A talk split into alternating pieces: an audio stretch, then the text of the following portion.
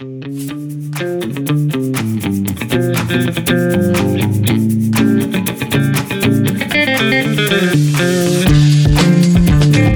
everyone. Shannon Tipton here, and welcome to the Learning Rebels Coffee Chat, where all the cool L&D peeps hang out. While you're here, don't forget to hit the subscribe button so you don't miss out on future chats. Today, the cool kids are discussing debunking learning myths. Learning myths. Will they ever go away? Probably not. For every Bigfoot sighting, there is a person out there advocating for learning styles. So now, riddle me this, Batman. As good stewards of the industry, what is our responsibility when it comes to handling those who hang on to learning myths? Many HR and L&D professionals have learned these myths and perpetuate them through their network of peers. So how do we guide well-meaning professionals who believe that more studying equals better studying, or you can't teach an old dog new tricks, or the Ebbinghaus forgetting curve, or Dale's cone of learning. We can't run around like Don Quixote beating back the windmills at every turn. There's simply not enough time in the day for that. Nor should we attack, belittle, patronize, or condescend to others who may simply not know. So, the big question on the table today is how can we handle conversations about learning myths when they come up without beating people about the head, neck, and shoulders for having been misled? So, without further ado, let's get to it. All right. Hello, everyone. Welcome to today's coffee chat. And today's coffee chat is focusing on learning myths and our responsibility around them. I didn't want to spend a lot of time today talking about, you know, the different sorts of learning myths that are out there. We can certainly touch on that topic. But I really wanted to talk about how we can work with others. Here's what I see happening online, and you guys can agree or or not is I see a lot of posts on Twitter and also on LinkedIn that are you shoulds, you know, you should posts. You should do this. You should do that. Right? You should believe this. You should believe that. And I don't feel that that paves the road for buy-in. Or in a lot of times, heaven forbid, you know, that some poor new L&D person, trainer person mentioned the term, I'm a visual learner on LinkedIn. Holy cow. They get beat up above, you know, the head, neck, and shoulders, you know, and taken to the woodshed. And it's like, okay, that is not how to handle this so I really wanted to have a conversation about how we can do better. How can we be better guides? How can we support? How can we re-educate? How can we be good coaches and mentors? Because I remember when I first started out in the industry, I didn't know anything. I came from a, a little bit of history. I came from an operational background. I was an international district manager for a restaurant company, right? So I handled all of the Pacific Rim. That was my territory. And I decided to make the shift into training. I knew nothing, as a lot of subject matter experts do, right? So you know nothing. And I'll admit, when I was first producing um, training programs and finding my way through, I'll go back through some of my ancient records and I did this not too long ago. And I found a learning styles assessment test that I gave to people. I didn't know any better. All I knew was tribal knowledge. Everybody else was doing this. So I must need to do this. And I know that there's a lot of people who sit out there today who are in those same shoes. So I wanted to have a discussion about how we can be more helpful. I'm going to open up the mic because I've done enough talking here, you, more than I usually do at the beginning of these things, but I wanted to really set the stage. So, what are your thoughts around how we can do better about why we find ourselves in this position, you know, constantly having to redirect people and what is our next move? So, what are your thoughts? Who wants to start the conversation today? While I know that there's no credible evidence on learning styles, I do understand that there is learning style preference. Mm-hmm. So while I don't completely shut out the topic of learning styles, I always redirect it that this is your preference. This is your preferential way to learning. And if that those are tools that align with that, that utilize them, and then you actually utilize those tools to engage in learning, great. You have created ownership in your own learning path. So while I understand that there's been a lot of stuff that's been debunked on that, I do think for practicality tools that just because the evidence doesn't say that it is quote unquote legitimate, there's mm-hmm. still enough um, benefit for from the practicality side to give folks tools, at least a springboard by which to start with, in order to allow them to engage with what it is that they're interested in. If that makes sense. Mm-hmm. So that's kind of the avenue I take with folks. It's like, yeah, this has been not totally debunked, but it is a great tool to help you get started in the area of learning and utilize tools that you like to learn on the content that you're interested in. Okay, thank you for that. So it's a redirection away from learning styles to maybe we have a preference. So I like that, what I call the gentle redirect. I think I saw Erica first, so we'll go to Erica. Hi, Shannon, and good morning to everybody. Good morning. Shannon, when I was listening to you share about your origins, if you will, and all of us, I think, feeling the pain points of our origin stories when we learn, iterate, and evolve. I tapped into because I too have also worked for a, a restaurant and and we live to tell about it. we live to tell about it. What I'm connecting to is something that I think is pervasive in what we deal with in our field of expertise and why these learning myths may continue to perpetuate. We are constantly bombarded by the idea that we can't do the job if we ourselves are not the SMEs. And this is something that we're continuously trying to talk through with stakeholders inside of companies to say, you know, I don't need to have been like you were mentioning, Shannon, you know, you were in operations mm-hmm. and then you transitioned over to training. I think there's a lot of belief inside of organizations and companies that the people who are going to be really great at training were the people who were doing it. And then in the transition, there's not necessarily support systems in place to help them then scaffold around their operational knowledge with the training and learning and development knowledge that is essential.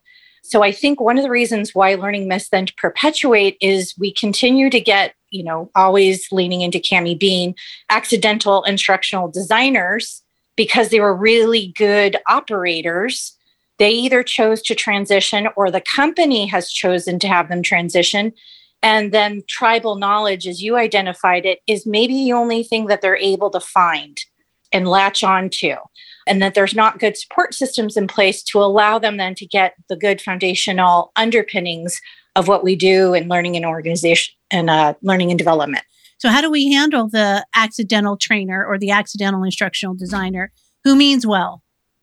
Yeah, I mean, because I think there's a two pronged methodology here, you know, because I'm also thinking about back when I used to be on Facebook. now I avoid it like the plague. Or no, you know, I'm even going to go older school. So, you know, warning, I'm showing my age here. When when friends would send me an email and it had a myth in it, mm-hmm. right? And I used to use the myth debunking site all the time to try and help my friends out.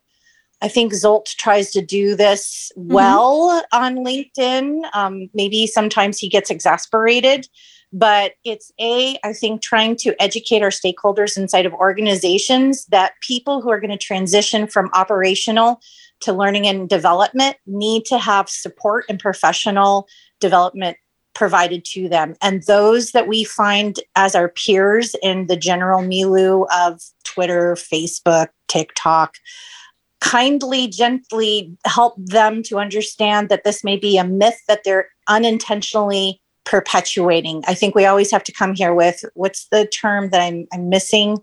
You're not thinking that they're trying to do this with malice, right? right? There's a term and I'm it's escaping me in the morning, but um, you know, approach them that way instead of like you said, if we're berating them and we're telling them they're terrible learning and development specialists, then we're killing off our new iteration of who we are and that's not how we should be and I'm using a should now, should should people to death. So then I should say, I would hope that we would not want to do that because we want to continue to inspire the creativity and desire to be in this profession and helping to guide them through ways, like you said, with open ended questions, maybe trying to dialogue and not just saying, you're wrong and now you're a terrible human being for perpetuating a myth. Right. Thank you. Great thoughts there. You know, and I, it does start with supporting you know, and often organizations don't do that. They just say, you're a really good manager. So now you should teach other managers how to be good managers. We've all lived that particular story, you know, without giving them any support. And that is a trickle down effect. So that means that there's some education that needs to go up the ladder. We have to help provide the support that's needed to new people who are coming in beyond oh, let's put them through a train the trainer program beyond that. So how do we get them proper coaching or mentoring, etc. I love where you're coming from there. Hi, Betsy. How are you? I'm great. Thank you. Well, this is my first time attending this, so I'm real excited uh, to connect with everybody. I thought that was a new name. Yeah, I love this conversation because this is a very big challenge. And I love the conversation around we really need to develop our new folks into the industry. And I am a nurse by trade. I've come from the healthcare learning industry. And so we're the same as any other industry. Oh, you're a good preceptor. Oh, you're, you know, good with this group. Become an educator. And so, you know, you either keep teaching the way you were taught, which is generally the wrong way. Yes. Or you take it upon yourself to grow. Mm-hmm.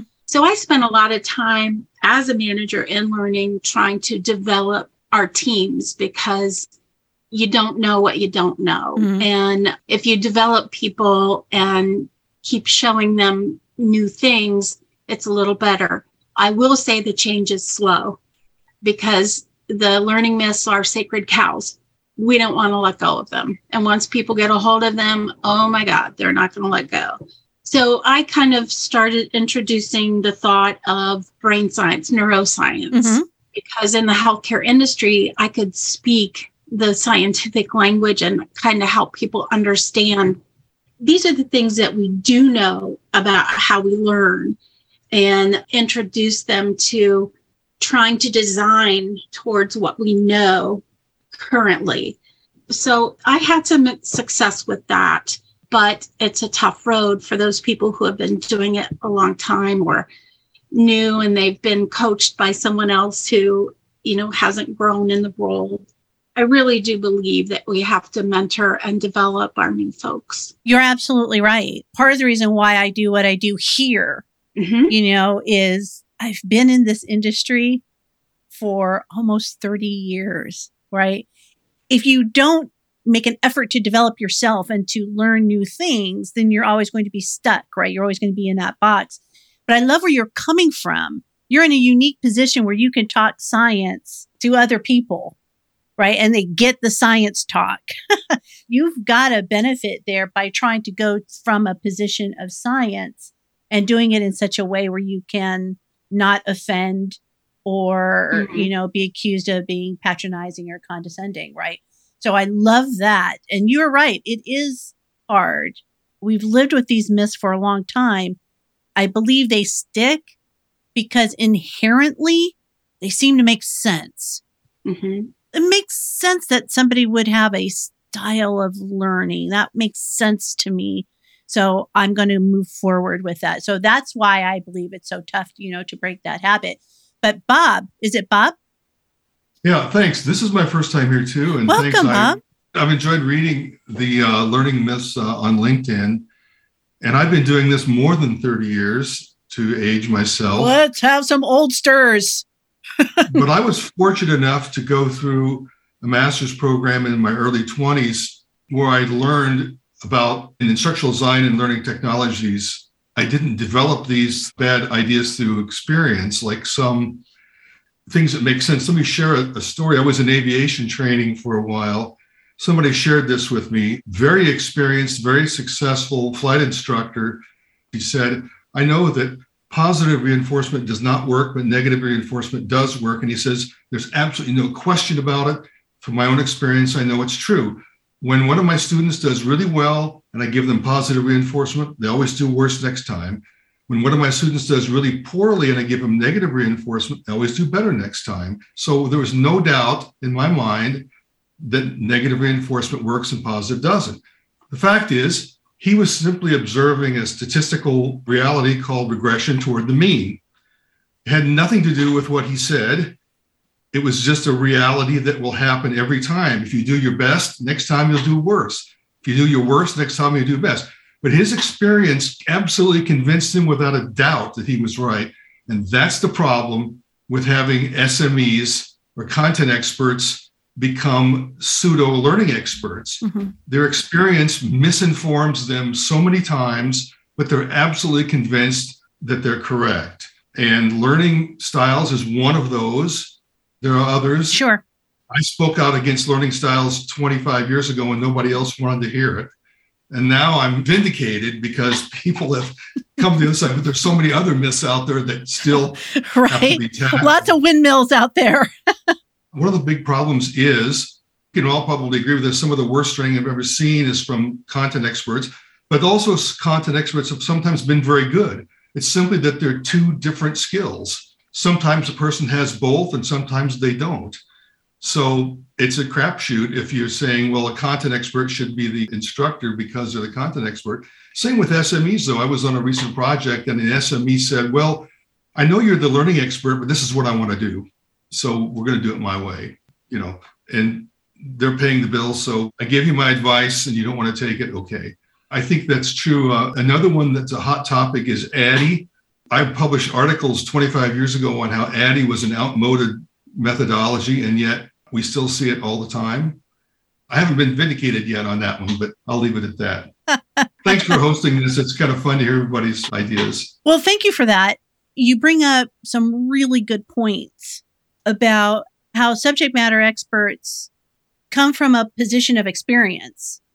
And the good experiences, bad experiences, in between experiences, but that's the baggage that they're going to bring with them. And the hard part is, you know, breaking them away from that baggage, right?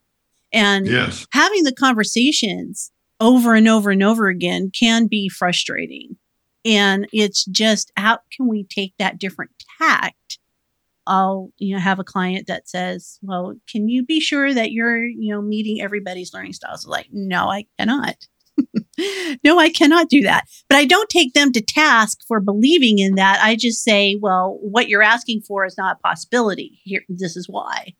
Right. You know, so what are the workarounds that we can use? And yeah, there are so many, so many myths out there. I'll put this to the group. Is it also a matter of saying, we're going to let this one go? I, you know, people still want to believe that you only use 10% of your brain. Okay. That's, yeah. Yeah. Have at it. You know, but people who are advocating, you know, Dale's cone of learning, is that something that deserves more time? so I think that there's maybe it's a choose your battles type of thing. But to your point, Bob, you get your master's in instructional design. Learning styles is one of the topics that they teach, right? So it's one of those things that just continues to make its way downward. And when it's coming from, if you went to school and you learned that at university, it's going to be a hard nut to crack. If you went through a master's program and they taught you something you're probably going to say, well, they're the experts. I'm frankly surprised to hear that anybody's teaching that. Yep. Yep. I do a lot of work for ATD and I repeatedly come across people who say, gosh, if I had only knew that in my master's program, they taught me this in my master's program. Okay. Right on. Yeah. I, I always just tell people, you know, the world's not going to accommodate your preferences. and then that's not a reason for it. It's just, and the other thing is, what, what are we going to do? Create four or five different approaches to everything we teach so that you can select all video or all reading or something else. I always just say it's not learning styles, it's good design. Good design is what we need to focus on. And if I don't want to deal with learning styles, I'll say good design will handle your learning preferences because good design is not going to use just one approach anyway. Right. So good design is the solution. That kind of steers us away from having that to have the discussion. Right. That's a great point. Good design will take care of itself. Okay, great. Learning styles. Woo. Okay, how about if we focus on design? Let's design this appropriately. I think that's a great approach. Erica. Talking about today, the idea here, like what are our solutions or what can we do? We're going to be good stewards. We, we know we're poor learning styles, but it's a really great example. I remember reading about the idea that it's not the learner's preference that we are to be designing to. So, to Bob's point about good design, like what's the content? And then how do you design the content? You know is that something that should be a practice where they're actually doing it? Then that's kinesthetic learning right? So you're trying to comprehend the best way for somebody to take in that information. So, Shannon, to your question that you're posing to us today is like, what can we do if we're being good stewards? I think maybe knowing what an alternative is, and it's not so black and white, but the only kind of visualization I'm coming up with is like a coin. So, if somebody presents us with learning style and they're feeling like, but I learned it in my master's program, which I'm also very sad to hear because I did not learn that in mine. So, yikes and then us to be able to flip the coin on its head to say, oh, you know, I'd like to maybe help to show you or perhaps help to expand your comprehension that we're not maybe talking about how the learners think that they learn best. What we're talking about is good design methodology about how do we have somebody take in this piece of content. That means we have to know that ourselves, which means to your earlier point, we must always be iterating. Mm-hmm. We want to be stewards, that we're the ones who are going to consume that information to say, oh, these are myths. What is the information that helps me to understand the thing that is other than that myth? Instead of just being like, that's a myth, batting it down. Right. Ask, well, why do you know that? Or why do you say that to be true? Because then we go back to tribal knowledge, like Bob's story shared with us. Mm-hmm. Well, this is my experience, therefore it must be true. I think you and Bob both same message there that I really appreciate is someone's coming to us about, you know, XYZ myth, just flipping the conversation on, okay, that aside, what content, what's the context of the content that's going to be successful? And my approach has always been let's understand the context of what we're trying to get and let the content speak for itself. So if I'm trying to teach you how to turn a widget, what's the context of that? And what's the best content that's going to help people know how to turn a widget? It has nothing to do with style, preference, reading, activity, kinesthetic. It's what's the best content, a best approach that's going to help people turn a widget you know? So if you focus there yes. then maybe we don't have to in some cases have to have the debate at least right then and there. Later on we can go to erica's point you know help me understand this. Where did that information come from? Because sometimes i go from a place of ignorance. I just say i've i've never seen that before. I don't know what you're talking about. Help me understand where that came from and see where they go. So i don't know. I like the approach of just saying let's just focus on the content people right and that helps with the learning styles myth. What about some of the other ones, though? So if we talk about the forgetting curve, for example. Okay, Betsy. Betsy's like about Betsy just rolled her eyes so far back she almost fell off her chair. So how do we debate? Is that let's let's not think about the forgetting curve or Dale's cone. Let's just concentrate on content. How is it that we have the conversation then? Because I just saw a whole other graph that somebody posted on LinkedIn, really pretty picture about the forgetting curve. And I just was like, oh, for God's sake. So, how do we handle those particular conversations when we're not in the context of talking to a client, but I'm just talking to you and you bring this up to me? What's, what does that conversation look like? I read an article by some cognitive uh, psychologist. How do you turn back the myths and make the truth stick? Was part of the title. Okay, great. And it was more like more like a general strategy of like all learning myths. And the basically the takeaway was just repeat the truth. Don't repeat the myth. And if you have to repeat the myth, add a disclaimer. In your explanation of the truth, make it as simple as possible to the myth believer. Because if it's a complicated explanation, they'll just fall back on believing the myth. Those were some key takeaways from Love that. that. Article. I think you are so right. They say to do that with children, right? When we're dealing with children, it's like, let's reinforce what we want them to know, not what we don't want them to know. And we say this with learning content too. Teach what you want them to do, not what you don't want them to do. Right. And so that's why when I'm going through content in workshops and such, I say, don't make a mention of don't do this. Just leave that out of the conversation because for your luck, that's the one thing that they're going to remember and then they're going to twist it around and they're going to end up doing what you don't want them to do. So I love that approach, John. Very nice. So we'll see if we can't find that article. I see hands all over the place. I think I saw Betsy first.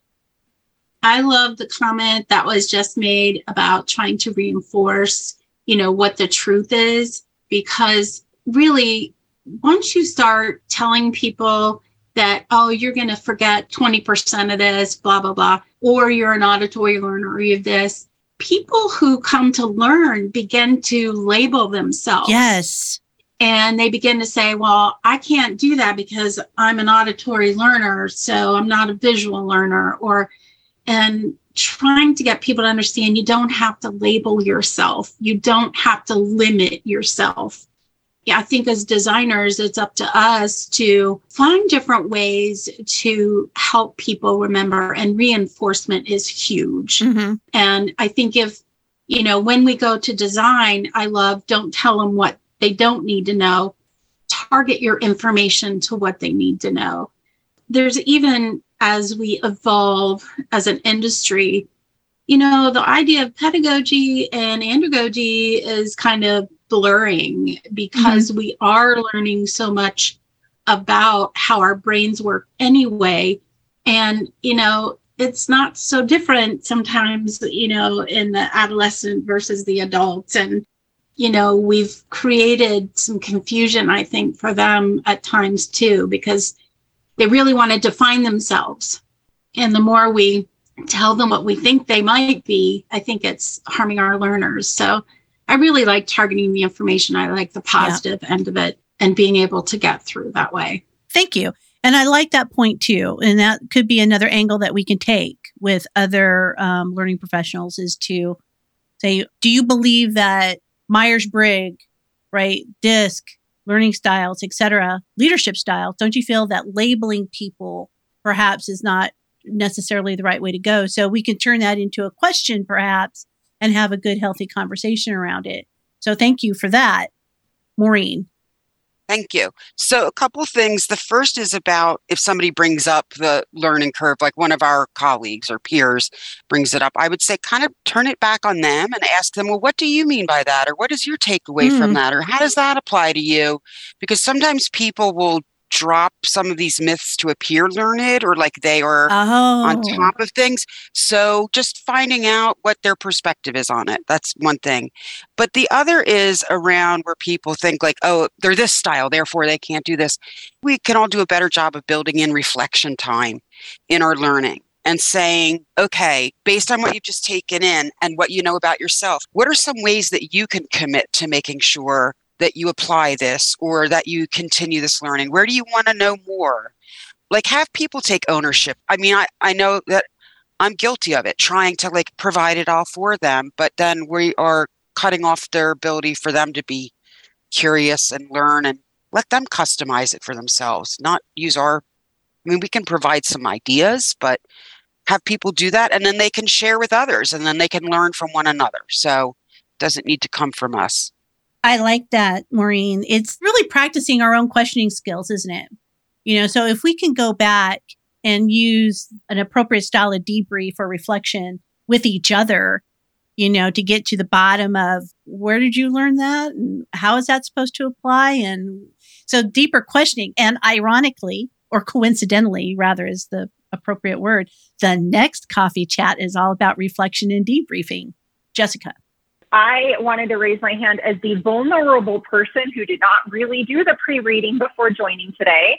And I have been a person that's guilty of perpetuating myths. And so I'm really enjoying this conversation. And one question I wanted to really zoom in on was Ebbinghaus forgetting curve. So when we have used this kind of as a strategy, it hasn't been something like, you know, I'm going to live and die by this, but it's been more of a how do we set a context? So I'm going to bring in the forgetting curve and I'm going to bring in the learning styles. So I want to ask for some feedback on this. So I've got my eye on the chat for you guys to say, Jessica, no, you're thinking about this all wrong. What we try to do as much as possible is knowing that it's kind of a process. We try to set an atmosphere where somebody can learn, come and discuss it, apply it, so actually do it, and then come back and reflect on mm-hmm. it, get some feedback, what worked, what didn't work, how can I tweak it? because so much of what I think gets forgotten is because I'm not really going to do what you tell me to do in a training just because you tell me to do it. I'm going to do what my leadership says is important. I'm going to do what I see gets results. So we try to, as much as possible, get like that leadership sponsorship up front and that messaging saying, hey, you're going to go and learn something. This is important, right? This is, is about who we are, how we do things. Then they come and they're they're bought in, right? What's in it for me? Why am I here? How is this going to make my life better? And then afterwards, are they getting follow up and coaching? Is somebody talking to them about what they've learned? Is somebody saying, let's try it out? I've observed you. Here's some feedback. You know, what worked or what could we do better? So to me, it's not about repeating the same message to them. It's about kind of going through the process and experiencing the learning. And that's really more for like, what are the skills or behaviors that I want to change? Or what are the skills or behaviors I want you to adopt? So I'm thinking about this like frontline training. I get leadership training too, to some degree. So, what's some feedback on that? Sure. I'll give you a, a couple of seconds of my thoughts and then I'll turn it over to the group. But your approach is spot on. So, regardless of what is underpinning your approach, be it the forgetting curve or learning styles, etc., the approach that you're taking is solid. That whole tell, show, do, you can't go wrong with tell, show, do and it's all about reflection and helping them bring relevance into that. The forgetting curve, the issue with the forgetting curve is not that we do not have a forgetting curve. It's been taken wildly out of context. That's the issue with the, oh, okay. with the forgetting curve. And just so for your information, like Ebbinghaus created a study on the forgetting curve on one person himself. Okay. So there you go with that. It's like, that's not really research, is it? If you're only doing a study on just you. But there are important foundational underpinnings there that we do forget things. We will. And so now how you structure the learning around that is solid. So I think you can feel good about what you're doing for sure. And also, one last point thank you for putting it out there. You know, that's what this group is all about. We've all said things that have made us go, oh, where did where did that come from? You know, but you know that's what we're all here for. We're all here for support and guidance, right? So thank you for being vulnerable and bringing that up. Yeah, and do you think the idea of like I'm only going to remember 20% of what we cover today is not about a random 20%, that it's about relevancy? Mm-hmm. Like I saw because I've always felt like if you come to a training or if you take a training I've developed, designed, whatever, that if you walk away with a few gold nuggets that help you, I'm happy. Like not everything is yeah. going to be relevant yeah. to your general personality or your style of doing things, but it's not such a bad thing. It's just, you know. No, it's realizing that it's there. And just as an FYI, anytime you see a study that ends with even numbers, 20%, 25%, research doesn't work like that. You know, so you know that somebody's rounding up or rounding down and then why are they doing that? So that means automatically that makes me question any of the numbers that come in front of me. So I'm going to turn this over. Who would like to build on what Jessica was just talking about or offer her any guidance? Or maybe you have a shared experience. Oh, Amanda. Okay. As it relates to folks forgetting information, the underpinnings that you're talking about is exactly what I anchor folks in. It's how relevant is the information to you? Even in fact, your own ownership of what it is you're learning is a huge component to it. In addition, I often tell folks that how you sleep, if you don't sleep well at all, that affects the ability for the brain to consolidate information from short term to long term because we need REM. That's what our brain does. When you can not necessarily focus on the forgetting or learning curve, but focus on what they have control of as it relates to that knowledge that they want to retain, that helps them kind of take it with them. I mean, I had a spirited discussion in a, a, LinkedIn group called Learning Myth Busters, and I encourage everyone to check that out. Okay. One, along with everything else in L and D, it's situational dependent. You know, the shape of the curve, we all do forget, but what is the shape of the curve?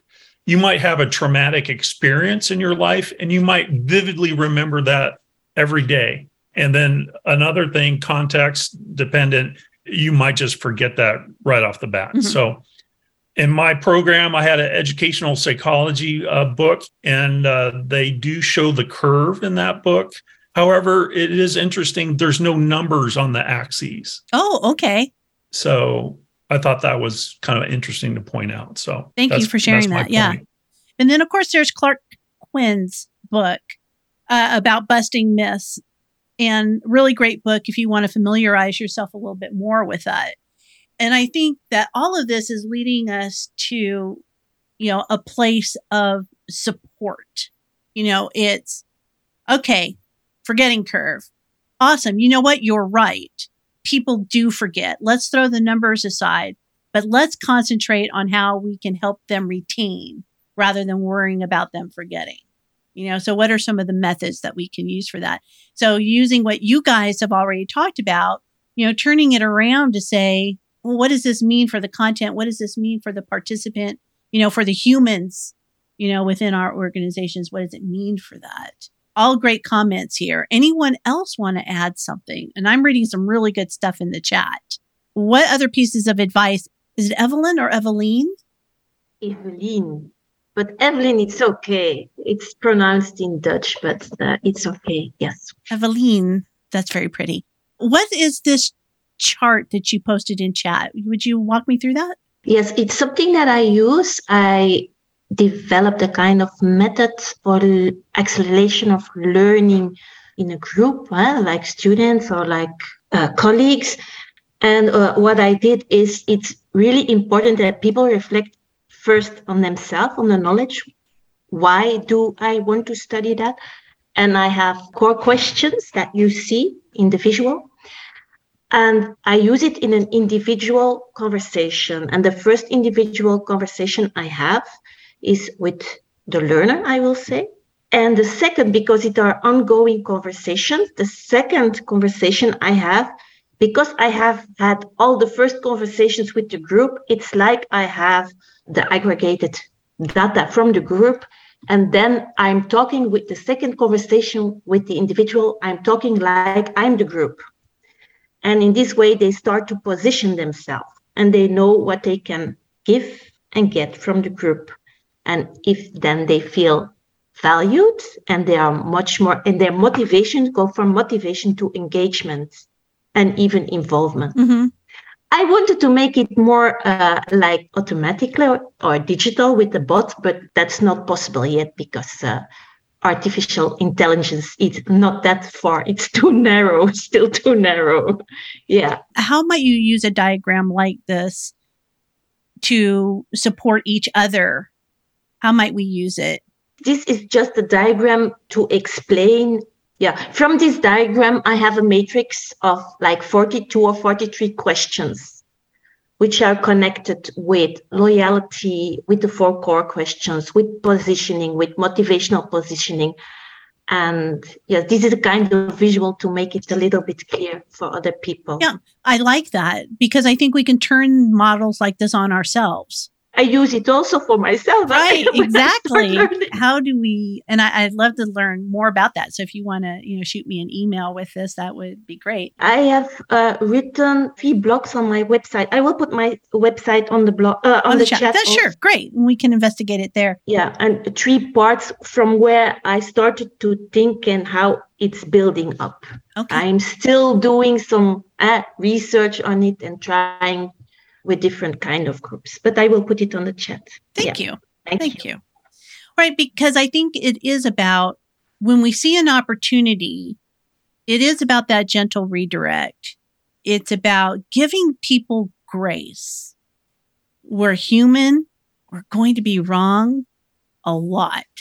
So when we realize that, you know, we have spoken from a position that maybe is not as accurate as perhaps it should have been, you know, we all step into that. And then it becomes how can we help the greater good? Last week we talked about being good, not last week, week before. We talked about being good stewards of the industry. And this is a continuation of that conversation. How can we be good stewards of the industry and support ourselves and support our peers? For those new people who are coming in, you know, those subject matter experts who are coming in, how can we grab them and put them in communities such as this one or others, you know, to help them learn and grow? How can we do that? How many of you are working with a team of people or you've got, you're working with, yeah, Erica, okay, you're working within a, an L&D team within an organization or are, yeah, Renee, you work within a team. So Renee, I'm curious, how do you handle this sort of conversation, not necessarily this specific conversation, but when you feel like somebody on the team is headed perhaps in the wrong direction, maybe the content is not organized appropriately or what have you, how do you handle that conversation with them? You know, I don't think we're having that many conversations like this. I don't know if it's just that we agree with each other or if it is, which is possible, or I, but I do speak up when, especially with my manager, if she is taking the same approach that we've taken over and over again, I'll speak up. I'm like, well, what about this? And what about that? And sometimes I win and sometimes I don't win. And we just kind of have a conversation about it. But it's not necessarily about myths or anything like that. I think if, if I came back and I said learning styles and the forgetting curve, I don't know that anybody would react to that. But that's okay because I think one sort of leads to the other, isn't it? If we've got a group for anyone who might be watching or listening to this later, if you're working within a team of L&D people, trainers, and it's not necessarily that it's a learning myth that they're perpetuating, but maybe it's just poor content development. And so that conversation becomes almost the same. It's like, how do we provide guidance for those who may be new? Because if I go back and I think about, you know, some of the mistakes that I've made in the past, and some of them were whew, ugly, you know, how can I have had a conversation with somebody who would have helped me rather than me stumbling along and figuring it out on my own? Right. And I think that those conversations are necessary. I think you're right about that. And I think maybe the approach is what we've been talking about all along is thoughtful questions about, okay, why'd you do it this way? And have you thought about doing it this way? And that sort of thing. It's probably more useful than saying, no, those are not true. Right. Right. Because I see that a lot. Like I said in the opening, I cringe and I get it because I think somebody, you know, here, Zsolt is a, he's always, he's always in the middle of some conversation like this. And I can hear his frustration in his words. I can hear him talking when I read his words. And I get it. It's frustrating to say the same message over and over and over again. But realize that just because you've said it a hundred times, that doesn't mean that the person you're talking to has heard it a hundred times. The person on the other end has only heard it once. You might have said it a hundred times. So that's why we have to be careful about how we approach this and how we approach certain conversations. So, Erica, I see your hand. I'm not sure if it's an old hand or a new hand. New hand. I just wanted to add to the idea that if we are working in teams, one of the challenges, and we can't discuss it further today, is what if we have people who've been identified as senior on our teams? And what if they try to counteract any of the work oh. that your people are doing? And if they're the ones who are trying to perpetuate something and they're saying, no, you're wrong. Great question. I'm going to throw that out to the group. So I hear the voice of experience with Bob and John, and I know definitely with Don. And I know also with Jason, it's you're working for somebody, be it a client or a manager, boss person, and they are saying, no, this is it. How do we handle the conversation? I was um, working with a young consultant a few years ago, 25 year old guy, and he was telling me that, that the client who was an SME, well respected, very knowledgeable, didn't agree with what he was suggesting. But the fact is, what he was suggesting was correct and the SME was incorrect. He said, but they don't want to listen to a 25 year old. Take yourself out of the equation. You could say something like, you know, I was reading a research article on this, and here's what they said. And I think sometimes people say, well, that's just your opinion. Why is your opinion better than mine? Even though you might have multiple advanced degrees, of course, your opinion probably is better. But if you can cite research that supports something, then it's not your opinion. It's like, well, it's your opinion versus data. Mm-hmm. And it doesn't pit them as like, well, my opinion versus your opinion. It's like we're both out of the equation. We're just looking at the research and saying, what does it say? And that seems to be a better approach. I love that approach. I've used that approach myself. It's, well, you know, the data. I like Heather's comment in here. It's, you know, we're going to just start questioning. We're going to show them the data. You know, I have yet to find somebody, and Jessica, yes, absolutely, in the comments. Leadership likes data for the most part. Good leadership, let me preface that. Good leadership likes data. Good leadership likes research. And if you can just say, hmm, I just read this, you know, or here's this. So you're right. Cause sometimes we've all been in that shoes, right? Where you've been talking about something over and over and over and over again. But then when you bring in a consultant and they say the same thing, now all of a sudden everybody listens. Okay. So it's that same sort of thing, right? Where it's like, I'm presenting you with the expert either on paper or within data or within YouTube or TED Talk or whatever, right? So here's the data. And I absolutely support that approach. All right. Amanda, real quick, we're at the top of the hour. I was just going to say verbally what everybody's saying in the chat is that it sounds like it just comes down to peer to peer mentoring or peer to peer coaching if it's someone that's on our team. And the biggest thing that can do is like the four W's, not five W's, but the four W's and H. Everything but why, because why can often put people into a defensive mode and scarcity mindset. Oh, love it. So instead of why, why did you make that choice? Like, how did you come to making that decision? And I have found that utilizing the same sort of questioning, even for those that are higher up, where you're then managing up versus peer to peer coaching, it's just a little bit different. And then I often, after I've had questions, shown genuine curiosity. If you ask, can I provide you with some feedback or would you be open to hearing something that I've observed? You've then kind of built a safe, trusting rapport. Psychological safety trust is like the linchpin for everything. And if you have that capacity by which to build that by showing genuine interest, maybe they will then be open and receptive to hearing what you've observed, hearing some feedback that you have to share. Because then it's not coming from a you are wrong perspective because we've had the opportunity to hear them out because there may be nuggets of truth what it is that they're saying. Yes, absolutely. Thank you for that. And I think that's a great way to close this conversation up. And also, this comment, this last comment from Jessica in the chat about being bright, be brief, be gone, right? Nobody wants to listen to a lecture. Plop the information down and call it a day. And speaking of plopping the information down and calling it a day, this conversation went quickly. You know, this was a great, engaging conversation. Thank you, everyone, for contributing. And thank you, everyone who is new to our chat today. It's always great to see new names and new faces. I appreciate your time. And as I said earlier, our next coffee chat, not next week, but the week after on March the 3rd, is on creatively debriefing and reflection.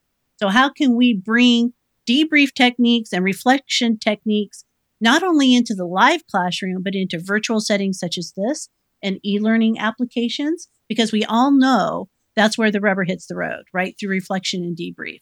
So, how can we use this simple yet powerful technique to lift up, maybe our lift up ourselves, but also lift up our participants. So thank you very much, everyone, for being with us. I hope you have great plans. Me, I'm going to go shovel the walkway I don't know about anybody else. Any good plans this weekend? I live in Minneapolis, so we probably have more. You probably do.